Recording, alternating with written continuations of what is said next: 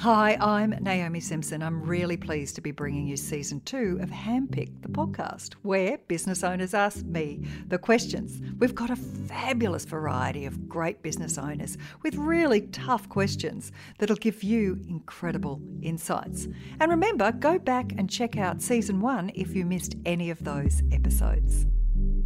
Well, welcome to Handpicked. I'm, I'm really looking forward to chatting with Nick about his business, a deep sense of purpose, values, and a great enterprise. But, Nick, tell us a little bit about your business. Sure. So, HLS Healthcare has been around for, I guess, 13 years now.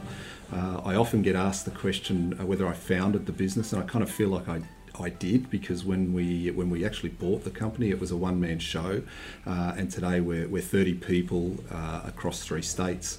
So it kind of feels like my, my baby, but we're in the business of impacting lives of, of the elderly, the disabled, and, and as importantly, and the sometimes forgotten, those that care for them through assistive technology devices. That's right. You help people get around who might not be able to be that agile. Um, Absolutely. So it's very purpose uh, driven. And tell us a bit about the size of the business in terms of do you count the number of people you impact? How do you know what is, you know, how do you view success? Yeah, again, I've gone through a transition in my career and, and, and as having the business of understanding what it is that drives us. And I think, like a lot of people, you, you get into business because you think you're going to make a lot of money, and maybe that's part of it, and maybe it's not. But we've had the opportunity to impact some lives, and that's where I had the paradigm shift um, in, in, I guess, our why. And we've begun to understand our why at HLS Healthcare and what, why it is that we do what we do.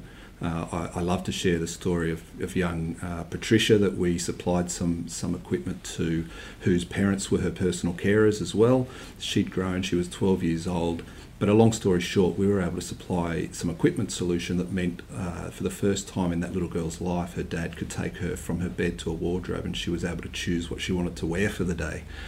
And so they're, they're the sorts of things that drive us about what we do and, uh, and why we do it.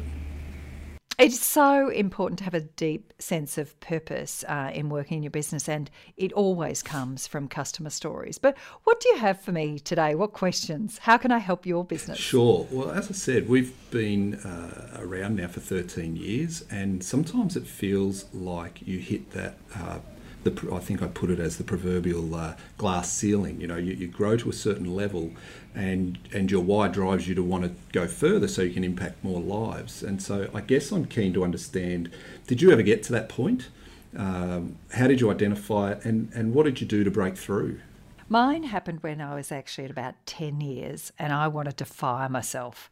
I, you know, because that sounds really awful, but I I also wondered if I was the right person for being the CEO because it there was so much opportunity and so much scope, but working 100 hour weeks for so long is also tiring and exhausting. And I knew that I was a generalist and not necessarily um, a specialist. And so, very good at uniting the team, great on the vision, great on the purpose, but there was a lot of detail that was needed to scale, and I didn't know if I was the right person. So I got there at about uh, 10 years. And what I did was move to a non executive role. So, still very involved with the business, but not an operational role. And um, having a now, I have a business partner group uh, CEO who has more experience than I do in scaling businesses and globally. And he just knows how to do it in a way that I don't. But I have all of the kind of customer essence, the sales and marketing, and that, uh, and the storytelling that is also really, really needed in the business. So together and having that business partner, and we became partners four years ago, business partners four years ago, has absolutely absolutely transformed the business and its growth opportunities. So, uh, for me, it was getting out of my own way and letting it go to the next step. That might not be for you, um, but it may be is who is the 2IC, who is the COO, who is it that's running the daily. Um, so that you can work on the strategy and the bigger picture. Yeah, that really does sound like me in a lot of ways, what you've just described. I love the big vision stuff, and then my eyes tend to glaze over when I get into the detail. I feel very fortunate. I've always had someone uh, with me. Her name's Gemma Fastnage, and she's the chief operating officer. And she used to always say, "Oh, I'm the detail, and you're devil." Um, and we're yeah. complete, we're very different. So even though it wasn't a business partnership relationship, uh, she's absolutely been you know 18 years on this journey and had very different skills. So she became the CEO when I stopped 10 years ago. She was the CEO and then she had uh, kids. And then when she came back, she came back as COO and is absolutely thriving. And um, so there we, yeah, it was the right person for the right role, and making sure I was playing to my strengths. Strengths, yeah, yeah, and that makes a lot of sense. And I probably should mention because my wife and I have built this business together really over the last ten years, and so she is much more about the detail. But that also carries with it its own challenges because we're both doing those big hours every week, um, and we do work really well together. But how do you leverage yourselves? to still enjoy your life as well as enjoy the business is interesting. It's very challenging, and for those first ten years, I was also um, married. I was married to my job, and my husband was involved with the business, and there was no there was no breathing space. There was no downtime. Family businesses, though very successful, can be very successful, but job descriptions, roles and responsibilities, and also putting um, uh, ring fencing certain certain things, I think, can be really powerful. My next question, I think, links into that pretty well. So it's it's how did or do you deal, and you touched on this a little bit with knowing that that you need to invest uh, in a certain area of the business, i.e., a C- CEO uh, or the like, but reconciling the cost of that now in your business when you haven't previously carried that role, uh, and and just getting through that mindset of well this is a, an investment in where we need to go. It's almost a rhetorical question isn't it now i say it out loud? Hey, sometimes you just need to hear yourself and all of a sudden it becomes really really clear.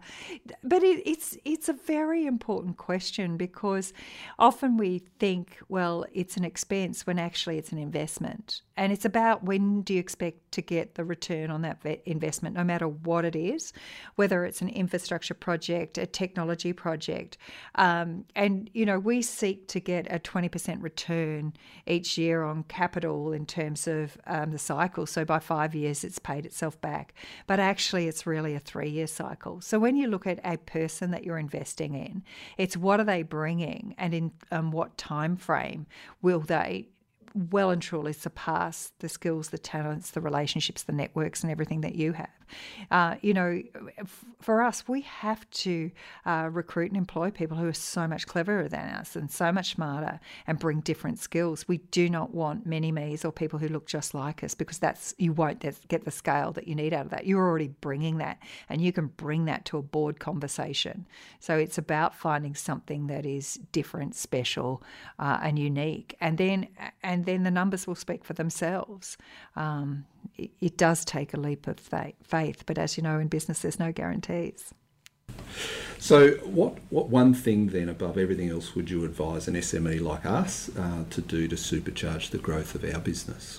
I think the one thing is finding out what the one thing is, and success breeds success. So, customers customers is always what creates success. And therefore understanding what is your secret sauce what is it that why is it that people buy from you? Is it the unique of the product or is it your customer service or is it the love and passion and purpose that you have?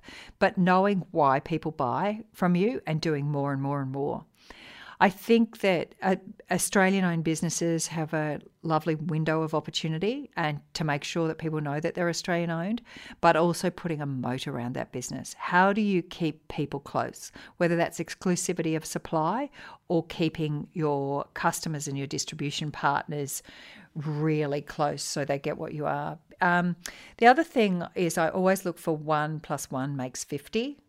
Um, and that is if I'm coming together in any sorts of relationship or partnership, because we come together, then the scale and the leverage, and I love the word leverage in business, is so much b- bigger. So look at what those leverage points are, those relationships or um, joint marketing initiatives or who are already speaking to your customer that you could get there faster uh, if you work together. Who used to be a foe, who used to be competitor, is uh, now often a friend uh, as we as there's such a new world. Well, my last question was um, Do you ever, or have you ever felt like you were living uh, the saying, fake it till you make it? And, you know, because we, we talk in our business about authenticity uh, and how important that is, especially in an industry. I think it's always important personally, but particularly in an industry where we're serving others that are vulnerable, as I said before. Um, and, and then therefore suffering imposter syndrome. You know, if, you, I'm sure you've heard the term imposter syndrome, and you go, geez, am I, what am I doing? Am I really suited? And we kind of touched on this in the first part too, where you go, you want to defy yourself. I'm, I'm not sure I'm suited for this. Have I taken it as far as I can? Um, so, what's my question? My question is, uh, how have you dealt with that little voice in your head? Um, I wrote about this extensively in Ready to Soar because I know a lot of people have imposter syndrome or they just have negative talk. Um, and I've always been a big believer in positive talk. And I, I speak to myself and I say, you know, you can do this. You know, you can count on yourself. And, and I have a positive voice in my head. And I think I'm very fortunate that way. It was, it was the way that I was born. So unfortunately, I think I slip into the other ones where I actually think I'm better than I am. so, you know, my business partner guy going, oh, not sure that that landed really that well. And I go, oh, I thought it was wonderful. So there's the opposite of imposter, which is just a little bit, you know, not connected or or um, not really having enough empathy or, or view of another person's world. So it can go that way. I, I think that. Um, you know, we often get in our own way and we talk ourselves out of things. Um, you know, Acknowledge yourself for 13 years in business. Acknowledge the number of people that you make a difference to every single day. Acknowledge you can put Wheaties on the table. That's three things more than so many others have, have done. And so we're always looking for what's wrong and not what's right. And so when you look at a bad customer review, look at the 10 great ones. So whenever I'm having a bad day at work, I still just listen to customer calls. I find out the impact that I'm having on other human beings, and it just gets me up and keeps me going after 20 years. So, um, you know, put that, and you know, Mark Cannon-Brookes said he had it as well. He's like, oh my goodness, this self talk. So it's it's very human and it's absolutely okay, but don't let it, it let it stop you. The other thing is make sure that you've got somebody from outside your family and your friends um, that is an absolute challenging you to greatness when you want to play small who is it that will be a champion for you? Um, and and given that you work with your wife, it's somebody else. It's somebody who's probably another business owner who gets the world that you're in.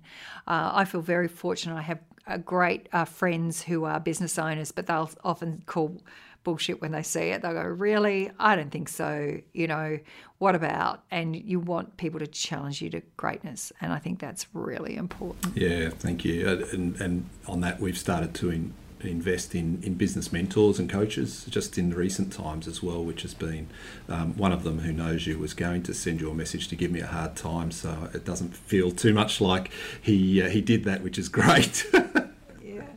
Uh, and you know, that's not my nature anyway, because look, it takes something to do what you've done, and it's our job to drag everybody with us. And my intention with Handpicked is great, I get to share some business insight, but I also get to profile incredible businesses in Australia that otherwise people never ever would have heard about. So this is the double edged whammy. It's this is about giving you a moment in the sun to say, wow, look what you've done and acknowledge yourself. So even if he had have said it, I would have said, oh yeah, whatever. That's not the way I roll.